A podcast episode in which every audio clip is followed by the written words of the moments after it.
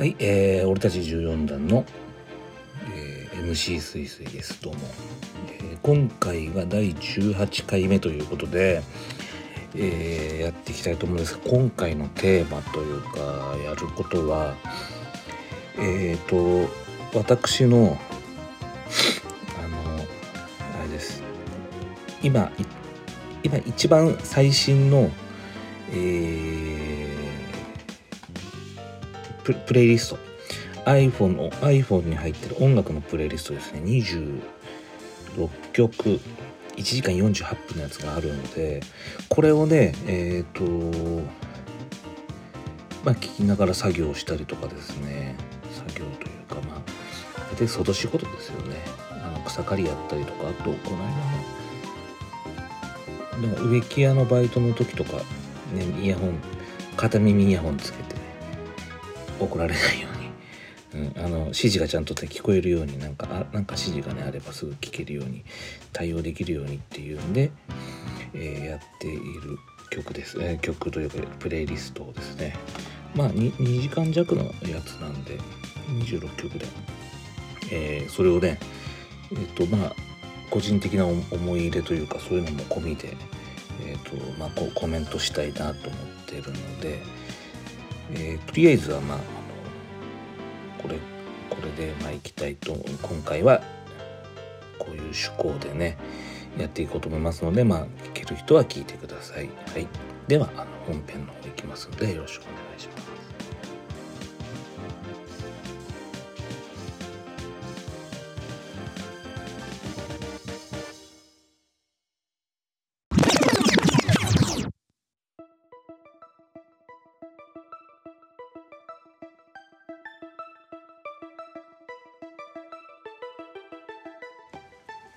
はい、えっと、では本編です。えー、まあね、あの、なぜ今回これをね、やろうかと思ったかっていうとですね、えっ、ー、と、あの、まあ、アンカーアプリというか、あれで、えっ、ー、と、何がね、よく一番聞かれてるかっていうのがわかるんですけど、えっ、と、まあ、今のところ主にはプロレスの話題ばかりでね、えー、ポッドキャストをやってるんですけども、えっ、とですね、あのプロレスじゃないえっ、ー、と第何回だったかもう最初の方ですよ。えっ、ー、となんだったらプレイリストあのプレイリストを紹介するって言ったやつなんですけど4分ぐらいのポッドキャストでえっ、ー、と結局してないくて終わったっていうやつ。あれがねまあ順位的には3位4位ぐらいで聞かれてるんですね。だから結局まあすごい MC スイスイの「お前何聞いてんだよ」っていうの気になってる人がいるのかなっていうのが、まあ、あるしえっ、ー、とまあ個人的にこれなんか言ってくのもちょっと恥ずかしい部分をねなんかまあ性癖をこう自分の成績性癖を晒すようでなんかねちょっと恥ずかしい部分なんですけどね。まあそんな前置きはまあよしとして。じゃあとりあえずねどんどんね言っていきます。あの時間も長くなるよってもしかしたら2部作になるかも 2, 2回に分けるかもしれないですね。はい。えー、っとあアニソン多いです。正直アニソン多いですね。はい。えー、っとまず少年色。のメルヘン、えー、橋本牛尾さん。えーと、これはハード組のエンディング曲ですね。えー、東映特撮でやってました。これ、えっ、ー、と、ちょっと私、レジュメを作ってですね、コメントももうちょっと書いて、えー、そういうような感じですね。えっ、ー、と、YouTube に、えー、ありますね、曲はね。で、だからまあ、見たい人はそれ見てください。エンディングのね、えー、気球がなんともね、すごいいいです。あの、球に乗りながら、まあ、天狼が、まあ、天狼という敵の怪人がですね、えー、気球に乗ってあれ多分ね私の予想ですよ。えーとあの茨城とね茨城と栃木と千葉のねあの辺のあの辺りですよきっと。あの辺で多分気球飛ばしてんじゃないかなと思ってます。と思います。はい。えっ、と、これを歌ってる橋本牛尾さんはちなみにですよ、えー、ロマンティックあげるよですよ。えーロマンティックあげるよってやつですよね。あのドラゴンボールの。あれを歌ってる人であとエスパーマミえを歌っている。人でもあります。あのテレポーテーションってやつですよ、うん、あれもあれを歌ってるのも同じ橋本牛尾さんという方ですね。えーとこの曲でえーとこれはえー iPhone、うん、あもう最初にごめんなさい言い言い忘れた。えーと基本的にはですねえーと全部全てオフィシャルなもので、えー今回、はいうんやってます。あの違法ダウンロードはしてません。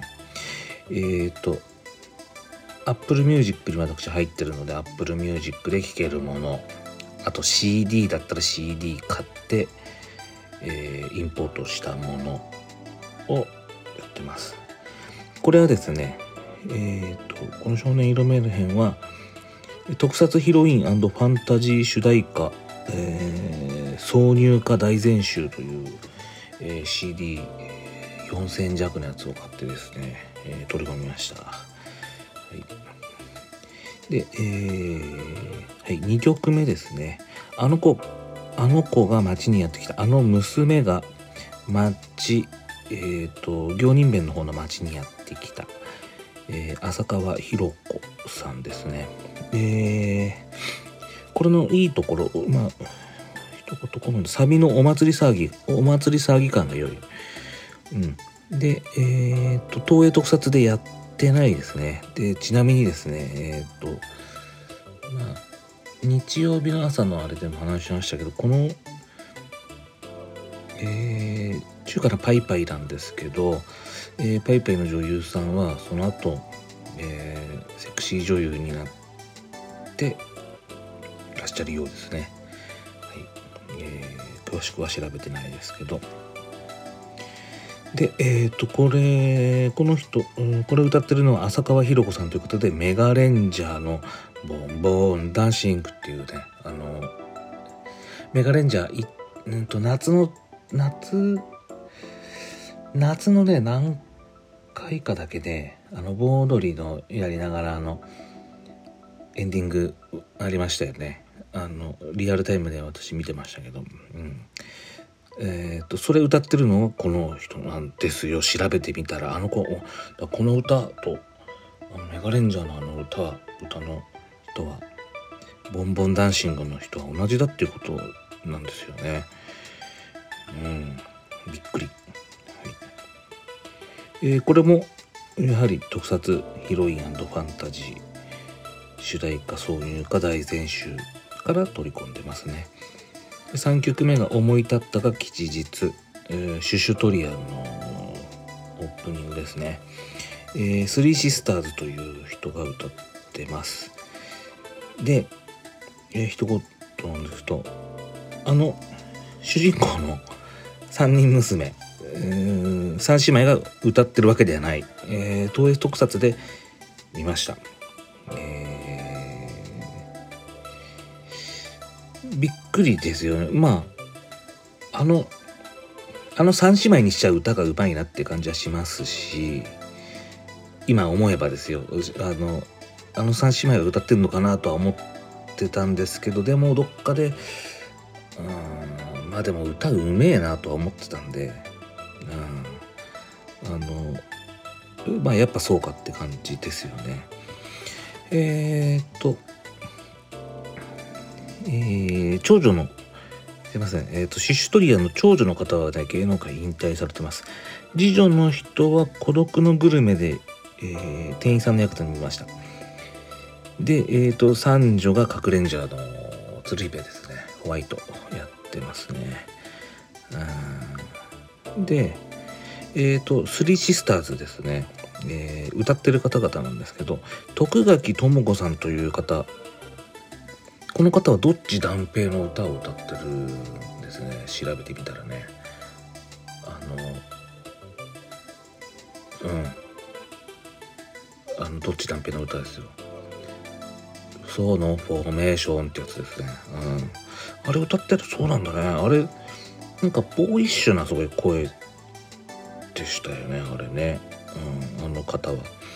その方と岩永雅子さんという方が歌ってます。えーと、その方はスパロボ FF 完結編のサントラとかで歌を歌っているそうサントラというか、まあ、ウィキペディア情報ですけどそれでなんかね「ロード魂」とかっていうので、えー、歌を歌っている方だそうですね。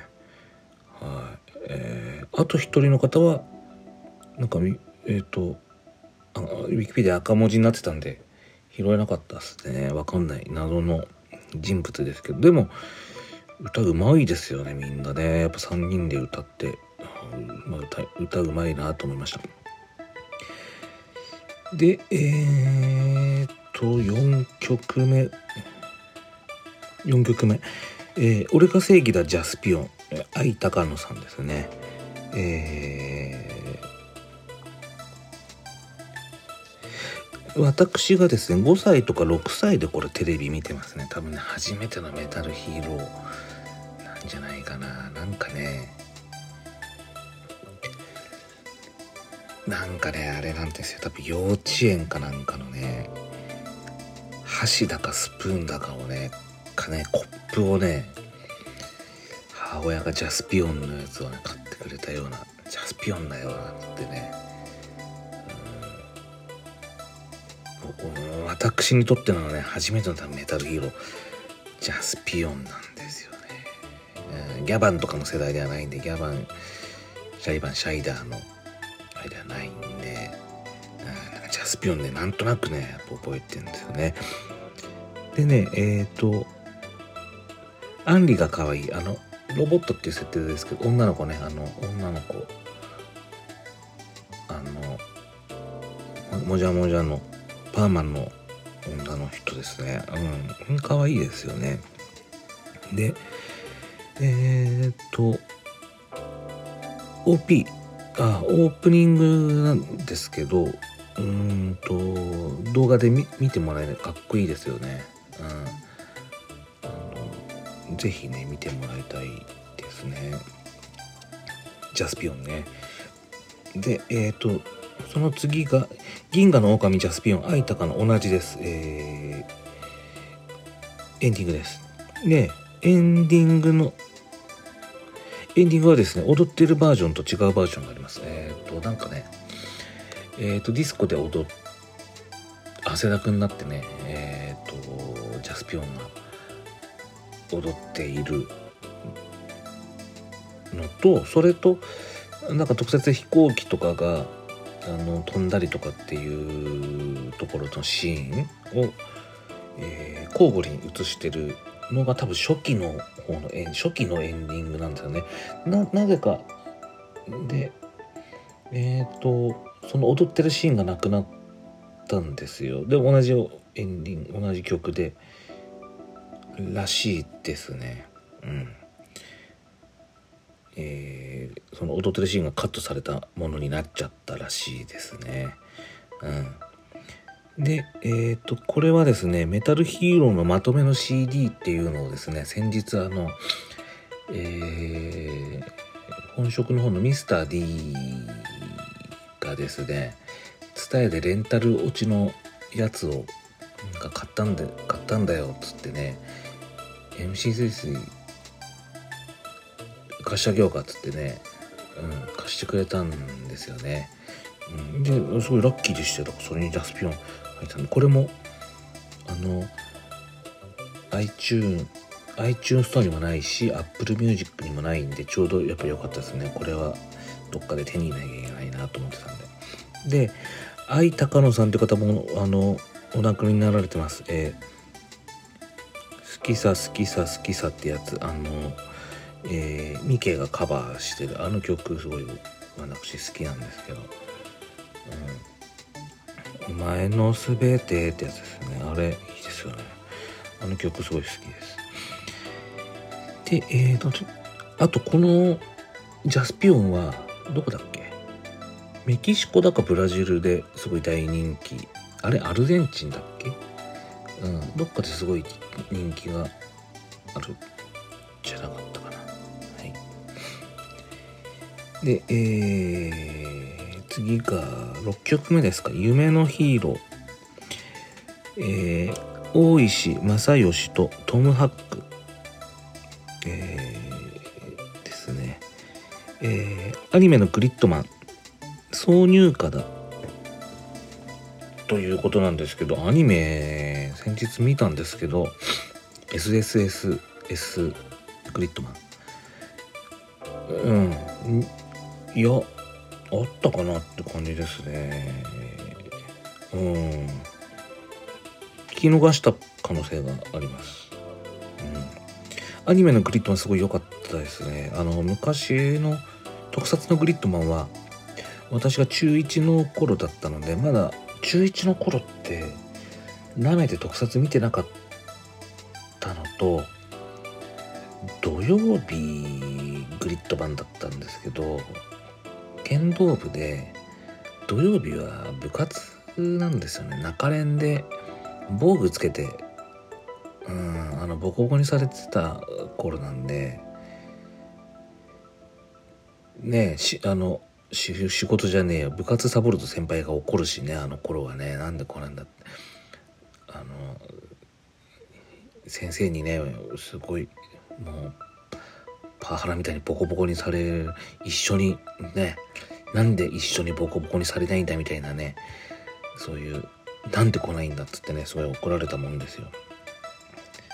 だから行きましたけどね。そうなんでだからグリッドマンはね見てないほぼ見てないと言っていいでしょう、うん、部活の関係で見れ見れていなかったです当時は、うん、何かで何かででも見れてたのかな。でその後あれかなそれこそアマプラかなんかでやってんのを2017年ぐらいとかに多分クリットマちょっと見てるかもしんないです。確か見てちょっと見た覚えがあります。うん。でえっ、ー、ととにかく夢のヒーローグリッドマンのオープニングなんですけどそれを現代曲に超アレンジしてもうノリノリのあのめちゃくちゃかっこいい曲なんでこれも Apple Music で撮ってきたので聴ける人はねちょっと聴いてみてください。夢のヒーローです。えーと次の曲が「海とあなたの物語」にクレーカえー、です。ミクレーカ小室ファミリーですね。えっ、ー、とこれは CD を CD で取り込んだやつ。あの Apple Music にもないですし、えー、iTunes Store にもないです。でえっ、ー、とこの人の活動期間はおよそえー、4ヶ月程度しか、えー、活動してないようですあのウィキペディアに載ってるんですけどあの声がねすごいあの素敵な声の人なんですよね。で、えー、引退の理由も不明、えー、引退後の消息も不明ということであのー、あれなんですよ本当謎の。うん、でねがなんかあのやまあ本当にウィキペディア情報なんですけどあのまあウィキペディアに俺あ私は何千円か払ったこともあるんで一応、まあ、使う権利があると思うんですけどえー、っとですよ。あのよ,、まあ、要約すると学校が厳しいのもあってたし「ミュージックステーション」に出てあのもう声が震えちゃってるんですよね緊張しちゃって。当時多分中学生とか高校生とかだったのかな多分。うん。でね声がねめちゃくちゃ震えちゃってるのがねあの YouTube にあるかもしれないんで、まあ、見てもらいたいんですけどあのロングコードみたいなの着てね。あのー、そう。であと、まあ、学校が芸能活動に対して厳しかったってのが書いてあるんです。とにかくまあいろんな事情があったんでしょう。本当に4ヶ月程度という短期間の活動で終わってしまったっていうことなんですね。で曲も1曲しか、えー、出てないということなんですよ。すごいね。やっぱ印象に残ってる曲なんですよ。私の中ではね。うん、でこれもあの曲また YouTube にはねいくらでもねあるんですけどあのプレイリストでやっぱ入れてね聞きたいんでそうなるとじゃあどどうなるかっていうことなんですよ。で結局これはねえっ、と4枚組の CD 小室哲哉アーカイブセレクションという CD が、えー、アルバムあってそれを購入しましたね。えっ、と2000 3000円弱とかだったのが2200円とかだったのかな。もうレンタルそれこそレンタル落ちで傷がめちゃくちゃ入ってる。でもまあかろうじて聴けるやつですよね。まあ取り込むだけなんでよかったんですけどそういう曲で他の他にもね小室哲哉の曲がいっぱい入ってて。あの小室哲哉のそのやっぱセレクション的なやつはいつ？俺が。あ私がですね。245引っ越し会社の頃だから245 2005年6年とかに出たのがあるんですよね、うん、それもね4枚組だから2枚組だか4枚組でこうあの買ったんですけどそういうのはねなるべく小室哲哉のやつは買うようにしてます、うん、少しでもうん、なんかお役に立てればと思ってねあの買ってました。これはまあしょうがない。もう売ってないんであの中古ですけどね。レンタル落ちで、うん、購入したやつを取り込んで入れました。でえーと次ですね。次が銀の竜の背に乗って中島みゆきさんですね。ドクターコトーの曲。船木プロレスラーの船木が出てるねやつで。船木の YouTube よく見てましたね。うん。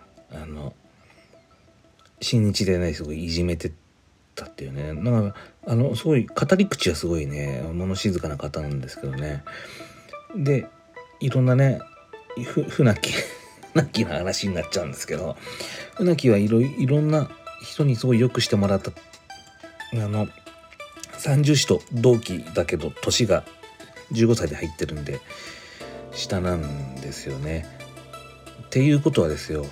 その下に船木より下に入後に入ってくる人っていうのは大学生だろうと高校生だ高校生だろうと大学生だろうともう船木よりは年が上だけど先輩なの。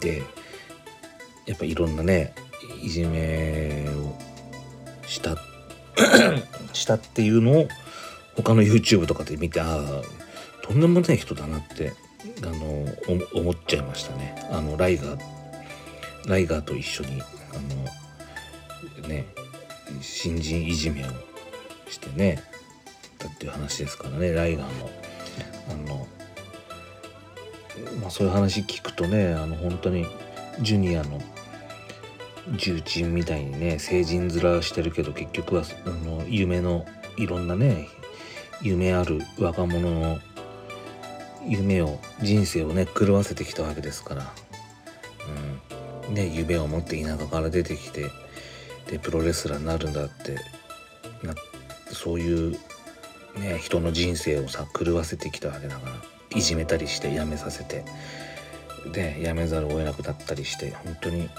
あの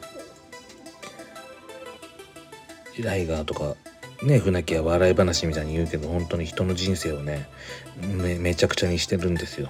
本当に。どうしようもない人ですよ。そういうのは許されることではないですよ、でえー、っと次が空と君との間に同じく中島みゆきですねえー、っとこれは家なき子ですね犬犬の名前、竜はね、ピュンピュンっていう名前でした。私が中1の頃やってましたね。で、えー、っと、中島みゆきさんは、声がふざけてるんですよね。ふざけた声だけど、だけど、あの歌はね、本当にパワフルで、あの、いい歌をね、歌いますよね。当時だから中1で、えっ、と、家なき子の後、夜も引っバレとか見てたんじゃなかったかな。あの歌の番組ですよね。1時間ねあの安室奈美恵がまだあのスーパーモンキーズと一緒にいた頃ですよね。太陽のシーズンとか歌った頃じゃないのかトライミーとかね。あの頃だったと思いますけど。うん。これからこれからっていう時ですよね。まだまだ安室じゃあ沖縄から来てスピードが妹分がちょっとしたらあの妹分ですってスピードが夜も引っ張れて出てきたような気がします。えーと次がですねミステリー・オブ・サウンド。えー、円谷優子さんですね、えー、ちなみに円谷英二さんのウルトラマンの円谷英二さんのお孫さんだそうです。えーと、アニメ映画「金田一少年の事件簿」1996年の、えー、アニメの映画の「金田一少年」ですね。それのですね。で、えーと、この曲も探しようにも探せなかったのでやはり小室哲哉アーカイブセレクションというのをに入ってました。だからこの曲がなんかで気になってたんですよね。この曲どういう曲だったっけなって。でえっ、ー、といろいろ調べたらこのアーカイブセレクションにしかないっていうの。で YouTube にもなかったんじゃなかったかな。それでね本当に気になって。どういう曲だっけと思って。で調べましたね、で、えー、そんな感じですかね次が、えー、フリーダム。グローブのフリーダムですね。ご存知グローブですよ。で、この曲はもうめちゃくちゃノリノリのやつですよね。アルバムも出た当日に確か買ったと思いますね。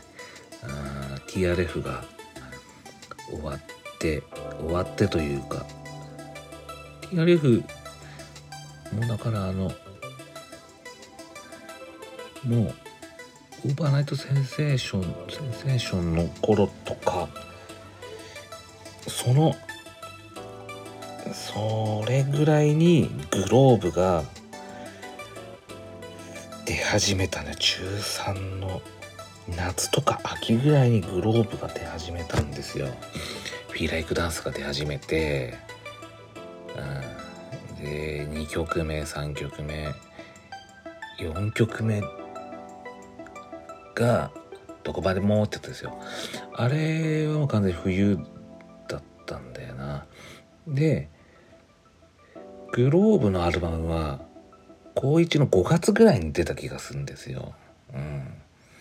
フリーダムめちゃめちゃかっこよかったですよねあれね。うん。そうなんかあのやっぱあの何そのアルバムの中でも頭になるようなねと曲でしたよね。うん、でえー、っとちなみにですよ、えー、っと KDD 中田家の海外転勤 CM 深津絵里がガラス越しになんかキスしてやつですよね国際電話のかけ方を、えー、教えてくれるっていうね、えー、やつですね、うん、なんかあの001番してあの YouTube で出てるんで見てください。あのでで市外局番電話番号とかつって。であの、えー、ガラス越しなぜかガラス越しにチューするっていう謎のなんかあの構成になってますけどね。あ面白いっすよね。で、えーと、深津絵里なちなみに深津絵里の全盛期は私の中では恋の力っていうあのえー、フジテレビの再放送でね夕方何度も2時 ,2 時 ,2 時とか3時とかにねあの再放送でやってくれたやつですよね、うん、昔は夕方よくフジテレビ再放送ねやってくれてたんだけどね。もうすっかりダメですね。今今何やってんだろう。今なんかニュースかなんかやってんのかな。うんワイドショーね、だからそれこそファミマ時代だから2000年の頃とか2000年からやっぱ2008年2010年とかまでぐらいまでは夕方にねやってましたよね。あの真珠夫人とかも。真珠夫人とかだからあれだよやっぱり。うん。でキッズ午後とかもやってたし昼昼終わって1時1時2時とかね1時1時半ドラマやって2時はぐれ刑事やはぐれ刑事見てそれからフジテレビに行ってとかねドラマドラマ尽くしでもう夕方まであの再放送でね楽しい。あの頃は本当楽しい時期だったな、うん、恋の力は再放送でのとにかく何度も見ましたあのえっ、ー、と堤堤なんとかとおなあのダブル主演だそうです。あのトム・クルーズのザ・エージェントの丸パクリ丸パクのやつですね。うん、えっ、ー、と広告代理店のザ・エージェントは本当に、えー、スポーツエージェントのあれですけど、うん、クワンってやつですよね。うん、めえー、えー、とザ・エージェントもすごい好きな映画なんですよ。えっ、と、賞味ざまね、金、賞味ざまね、賞味ざまね、金を見せろ、賞味ざまねってやつですよね。うん、で、えー、とにかくまあ、深津絵里の全盛期は恋ノチカラっていうですね。うん、で、えっ、と、次がですね、 Elevated、Elevated、It Lives, It Breathes, えー、新日本プロレスウィル・オスプレイのエアリエル・アサシン時代のテーマ、えー、デデデンデンデデデンデンってやつですね。あれいいっすよね。あれ一応入れてます。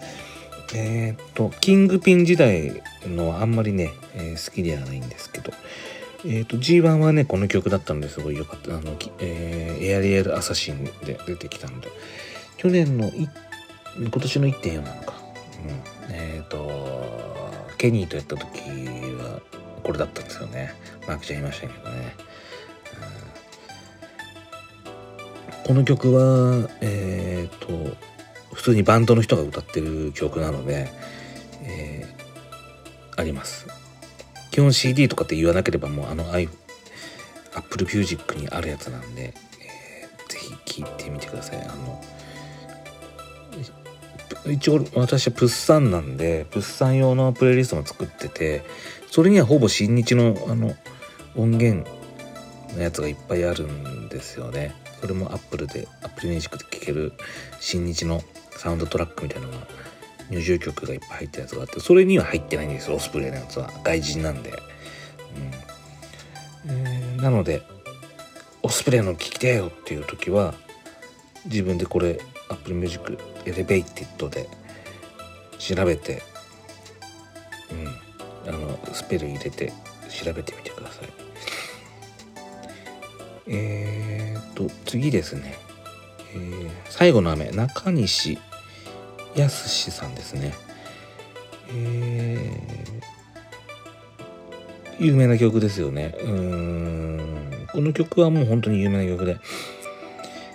なんかね自分自身も39とか40ぐらいになってやっとなんかこの曲の良さがね分かった。あと夏の日のえー、1993とか。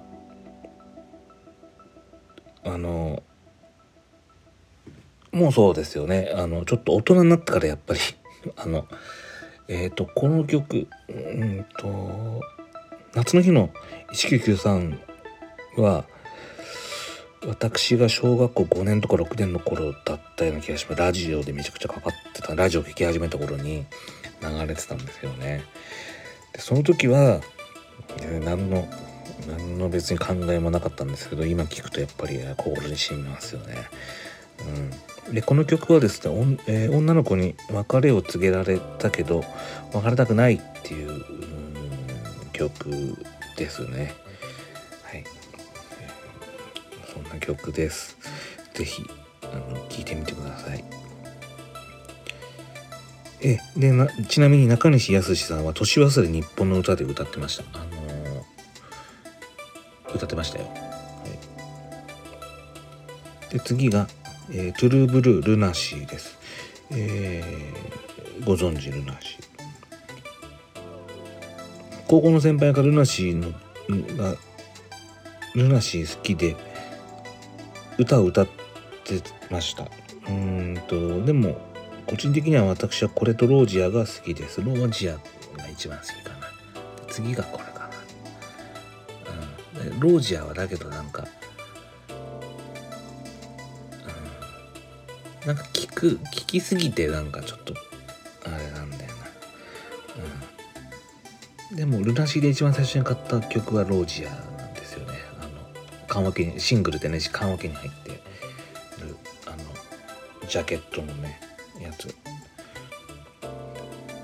あのうん。いいですよね。うん。とにかくねこうあのバレーボールの先輩がねそそんなに別に仲仲良くあでもでもまあよくしてもらったか。うん。まあ先輩の一人のまあすごいルナシー好きでとにかくねなんかねもう好きでね似てたんですよね歌声がね。サビが超かっこいいですよねこの曲ね「トゥルーブラ」サビがねサビのあの音がすごいかっこいいですよね、うん、でその次、えー、タイムビーズ、えー、ブローインのキャカップリングだったんですけど B 面というかカップリング。私はもう CD 世代なんでカップリングと言いますけど。だけどもあのブローインが終わったらすぐにもうタイムがね来るんですよね。この曲もね40歳を超えてやっぱり人生の経験を、えー、重ねるとやっぱり心にグッとくる曲であると。でちなみにですね YouTube で小学校5年生の女の子が弾いている動画があったんですね。えっ、ー、とプラスマイナスさんっていうあれだったんですけどであの子が10とにかく小学5年とかなんか10歳とかなんですよ。でギター弾いてるんですよね。何食わぬ顔で弾いてて。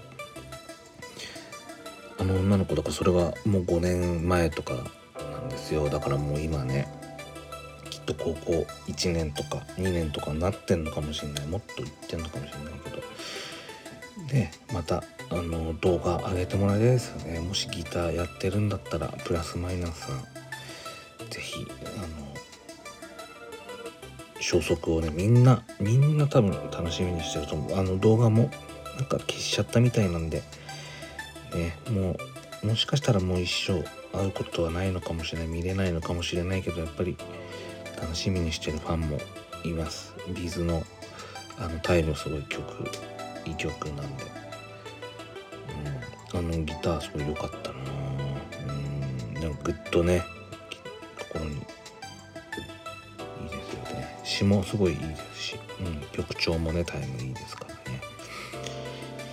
で次が「It's My Life」えー、ボンジョビですね。中山きんに君のやつですよね、うん、もうほんと一言。中山きんに君っていう一言しか書いてないです、うん、この辺はもう全部あの Apple Music でね聴けるのでで次、えっ、ー、と、小村、炎、リサ、えっ、ー、と、鬼滅の刃の曲ですね。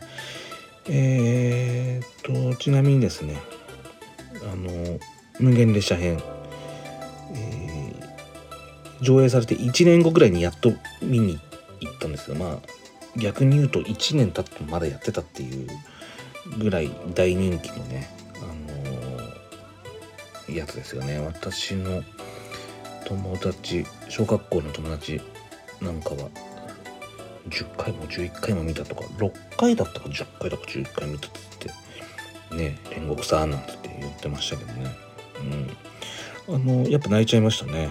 えー、遊郭編と,、えーと、火事の殺到編ですか今やってるのが。やり終わったのがとりあえずまあ見てますね、えー、心を燃やせってやつですよねすごいねあの良かったですよ。うん、あの雷の少年がねキンキンキンキンやっぱうるさいですよね。タカさんもおっしゃってるようにあのうるさい。うん、あのかえっ、ー、と火事の火事の里編には黄色い少年は出てこないんで安心してください。出ていませんよ。えーと次が「クローズマイラブ、えー、フェイバリットブルーですね、えー、この曲は1998年のカウントダウン TV のエンディング曲でした。フェイバリットブルーは T 木村さんと松崎真也さんという方の2人の、えー、ユニットでしたね。T 木村さんは DJ、MC 持つと、うんと、ユリだっけ？と、で、ムーブってね、やってますよね。やってましたか。うん、あの、小室哲哉のより、うん、まあライバルっていうとあれだけど、小室哲哉の方が全然格は上だったような気がするけど、でも、あの、すごい、この曲はすごい好きです。で、えーと、フェイバリットブルーは1996年から2000年まで活動されてたようですね。で、えー、愛よりも激しく誰よりも愛しくの時はなんかね微妙だったねなんかもう松えっ、ー、と松崎真也さんもなんかねなんかすごい小娘みたいな感じでねなんかああまたなんかすぐ消えちゃうのかなぐらいの感じで思っちゃってたんですよその。もうこの頃はとにかくいろんなあのミュージシャンが出ては消え出ては消えての時代だったので、うん、またすぐ消えちゃうのかなと思ったらこの曲はすごいねっていうかだんだんねあのあのこの頃にはもう綺麗なお姉さんみたいな感じでねなっててあのすごいあの美人美人さんですよね、うん、声がいい。歌い方がいい。そういう感じですかね。フェイバリットブルーはえっ、ー、とね Apple Music でもなちょっとねあれサブスクに入ってなかったんですよね。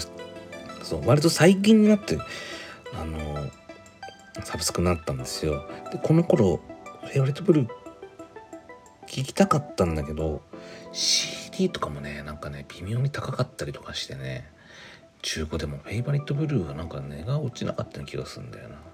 そうそんなんでね結局聞けずじまいで来ちゃってそれでやっとサブスクであの頃のなんか思い出を取り戻してみたいな感じですよね。だから96年高校生か。うん。そう短大短大2000年だから短大の頃か。うん。ねいずれにしろちょっと忙しかったっちゃ忙しかったからな。テレビもゲームもスパロボとかねスパロボとか結構忙しかったかな。うん。F とかね。その後のアルファとかねやったりね。第2次アルファ第2次アルファじゃアルファ外伝とかね。2000年ぐらいだった気がするんだけどな。アルファか。アルファが2000年ぐらいか。うん。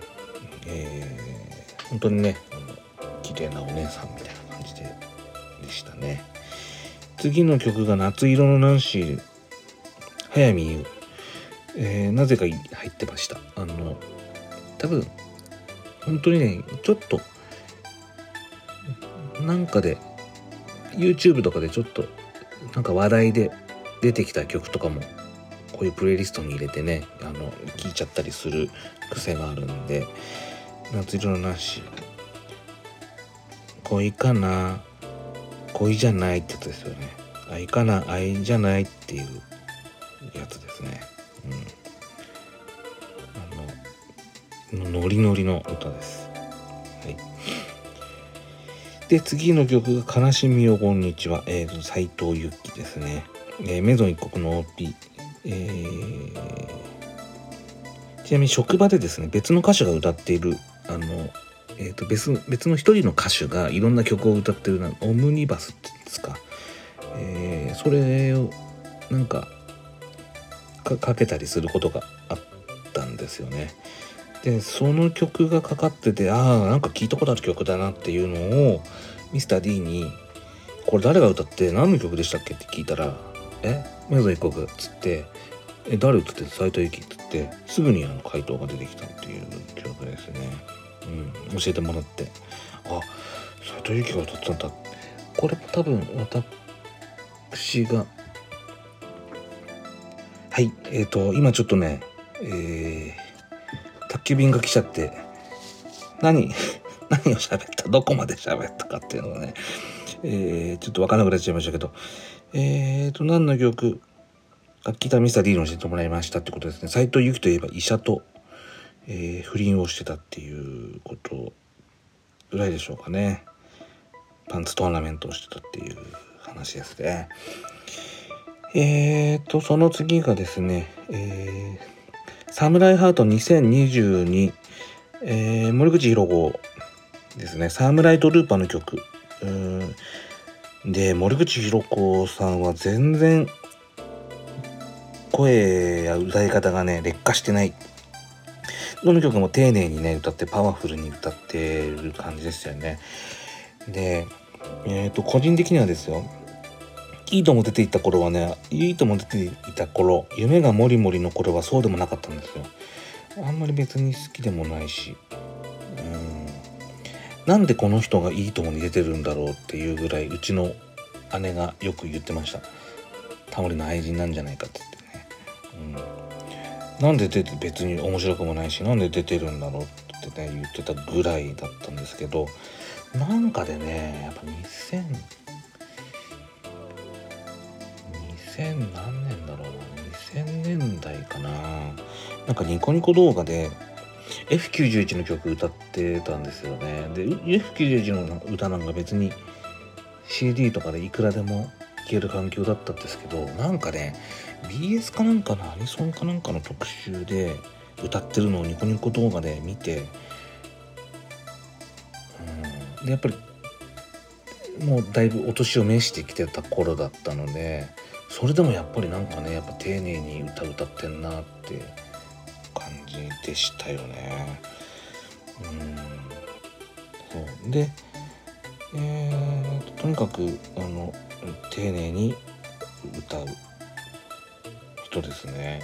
いあのまあなん個人的な見解ですけどバラエティーの方が多いからあんまり歌を歌わなかったので声帯が壊れてないとかなのかなとか思ってみたりするんですけどどうなんだろうね実際は。うん、分かんないけどうん歌う機会がなかったから声帯がままあまだねそんな破壊されてないとかなのかなとか思ってみたり。でもうんやっぱいいんだよね。歌声がいいですよねこれはね。この森口博子さんのはね。うん。サムライハット20222022バージョンなんで。あのねえ、ー、と普通のサムライハートはやっぱ声が若い。うん。やっぱ今ぐらいがいいのかな。うん、うん、うん、すごいいいですよ。なのでこれも Apple Music にあるんでね聴ける人はあの聞いてみてください。で次がスターライトセレナーデ、えー、ドラグラーの、えー、山瀬まみさんですね。あの山瀬まみ。山瀬バビですね山瀬バビですよ山瀬まみですよ、うん、ドラグナーの曲でえっ、ー、とぜひ一回ね聞いてみてください。あのお前真面目に歌えんじゃねえかってね突っ込みたく突っ込みたくなるんでねあれは。1987年の歌歌ですね。歌うまいです本当に、うん、YouTube にえっ、ー、と本人のやつのなんかどっかであのどっかの校庭だか庭で広いなんかあのところで歌ってるテントがあってそこで歌ってるのがありますから運動会かなんかのあれに歌ってんのかな。うん。とにかくねえっ、と歌うまいですよ。YouTube にいくらでもあるんで。聞いてみてください。でえっ、とぜひ YouTube で調べてもらいたいんですけどこの「スターライト・セレナーデ山瀬まみ」を入れて検索するとですねびっくりするんですけどとあるね本当言葉を選びますけどとあるヒーラーと自称ヒーラーの方がですねアカペラで歌ってるんです、あるのでぜひ聴いてみてください。でこのヒーラーの方はですね名前は言いませんよ。自分で調べてもらいたいので、うん、あの歌う前にですねえっ、ー、となんかとにかくパワーを送るので、えー、ヒーリング効果があるななどとなんかまあとにかくおっしゃってたんですけど私は特にそのヒーリング効果っていうのは感じませんでした。私には。あの仕事中とかに2回聞きましたけど特にヒーリング効果はありませんでしたね、えー、最後まで聞きましたけどね、えー、本当にもう何ていうかお前が歌いたいだけだったんじゃないかと。もう突っ込んでやりたいぐらいのね、えー、あれでしたね。なんかね、えー、ツインツインレイとか言ってましたよ。うん。スピリスピリチュアル用語らしいんですけどサビがかっこいい曲ですよね、うん、もうあのサビがかっこいいなと思いましたね。でとにかくねこのヒーラーが歌うのがねじゃあ歌います「スターライトセレナーデス」「セレナーデです」なんて。歌いなんかオ、ケが流れるのかなと思ったらアカペラで歌い始めてねびっくりしましたねあれにはね。うん、なんかやっぱ曲が流れてないから あの詩と詩の間のなんか感覚がちょっと気になっちゃったりしてね、うん、あの面白い。是非それねちょっと聞いてみてください。あのコメントに変なこと書いちゃダメですよ俺あの MC スイスが言ってたとか。これ振りじゃねえから。やめてくれよ。もう本当に自分で調べてくださいでもあの本当に勝手に改造スタイルなんでね。あのあの詳しくは言いません。自分で調べてくださいってやつ。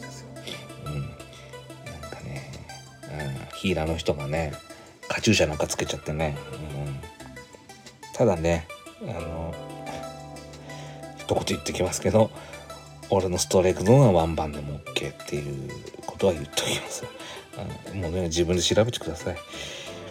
で次の曲がですねストーリー、えー、前島真由さんでしたか、えー、異世界おじさんの OP、えー、とにかかっです異世界おじさんあの、えー、気になってたんですよ。あの、はい。えー、私がもうヘビーに聴いてるですねあのポッドキャストがあるんですけどそこのですね方がもう異世界をですの話をねすごいするもんでね、私も見ることにしてましたしまして、うん、あのまあ要約するとそんな何が異世界なのかなんか異世界転生ものとかそういうものかなと思ったんですけど、えーと、ただおじさんが交通事故で、えー、気を失ってて入院してて気を失ってて意識がなくてその間異世界に意識がいって異世界の中ではもう大活躍すごいしててって冒険のクエストをしてたっていう話を17年後に意識を取り戻した甥っ子さんにその話をするんですよね。であと甥っ子さんの女と女の子の友女友達か幼なじみ、うん、もなんか一緒にお話を聞いてなんか突っ込みまくるっていうんですよね。であれのすごい面白いところはえっ、ー、とおじさんの声があれなんですよ。小安なんですよね確かね。ゼクスの声なんですよ。あと銀河ナムの声とかなんですよ。あのガンダムウィングすごい好きなんであのゼクスがなんか面白いこと言ってんなと思ってクスクスあのしちゃうんですよね。あとあれ？ジャック・バウアー？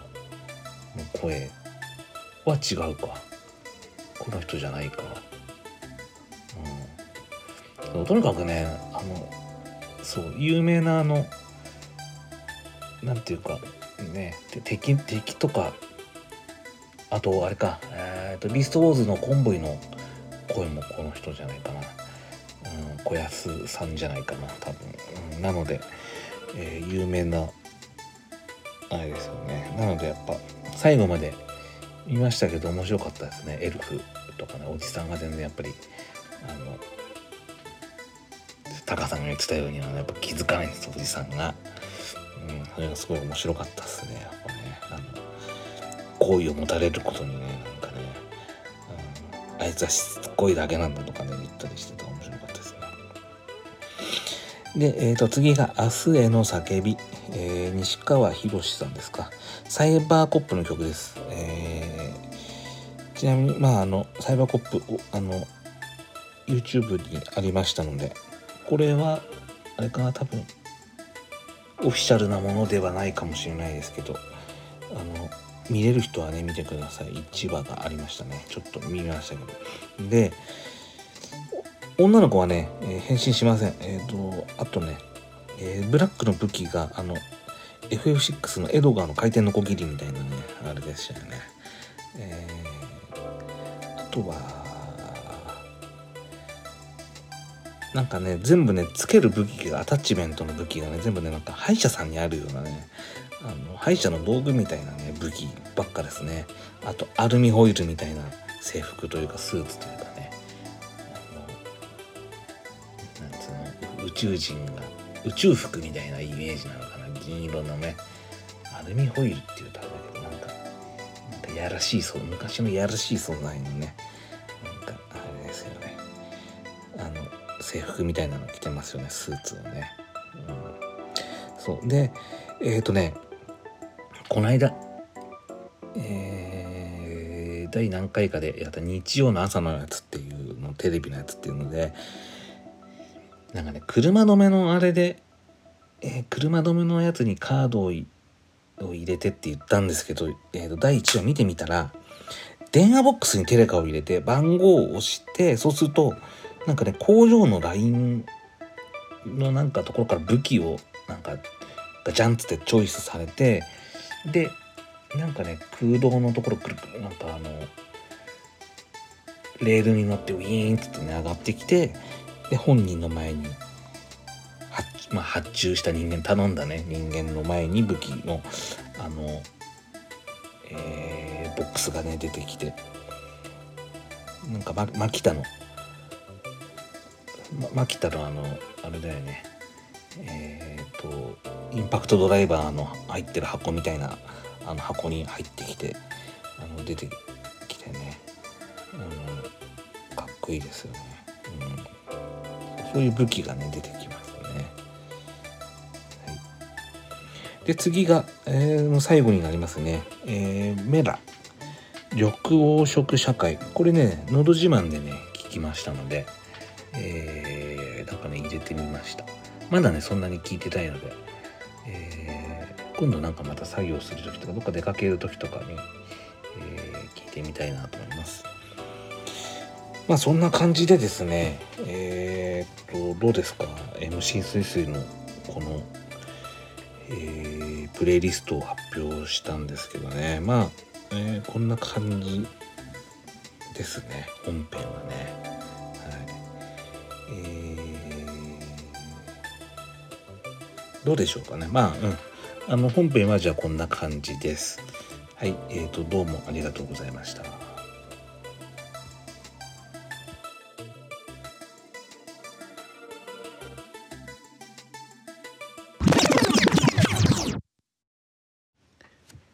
はい、えー、ではエンディングです。えー、いかがでしたかね？えーと、今回はね、えー、えー、と本編は56分ということなのでなんとか多分あの GarageBand に入るんじゃないかと思うんだからあの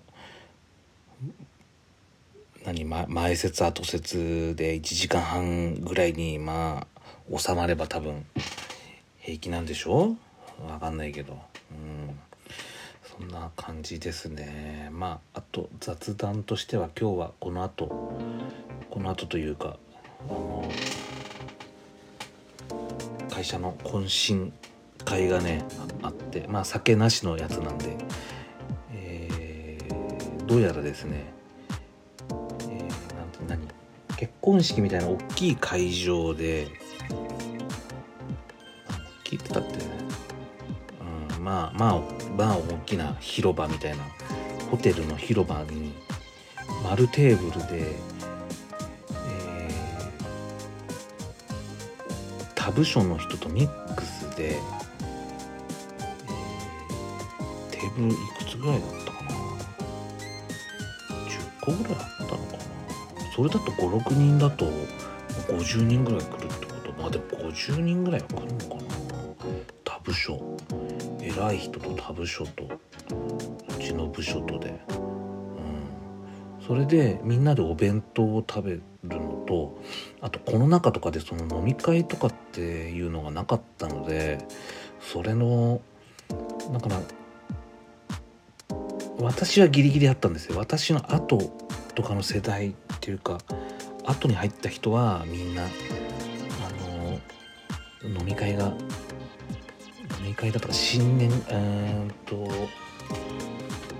新年会だとか忘年会忘年会新年会がなかったんであの紹介するあれがなかったんですよね。だから私はギリギリやったんです。あの植木屋ではもう食っていけないのでえっ、とまあこの業界にね戻ってきましたっていうんで言ったんですよ、うん、でその後コロナになってちゃったんですよね。しばらく新人もいなかったのかな。いたけどすぐ辞めちゃったとかだったのかな、うん、そんでコロナ禍に突入して当然飲み会もなく飲み会とか新年会とかもなく。うん。って感じだったんだよな。で久々に今回ねその親睦会やるってことでうんとね新人が何人か他部署もね含めているもんで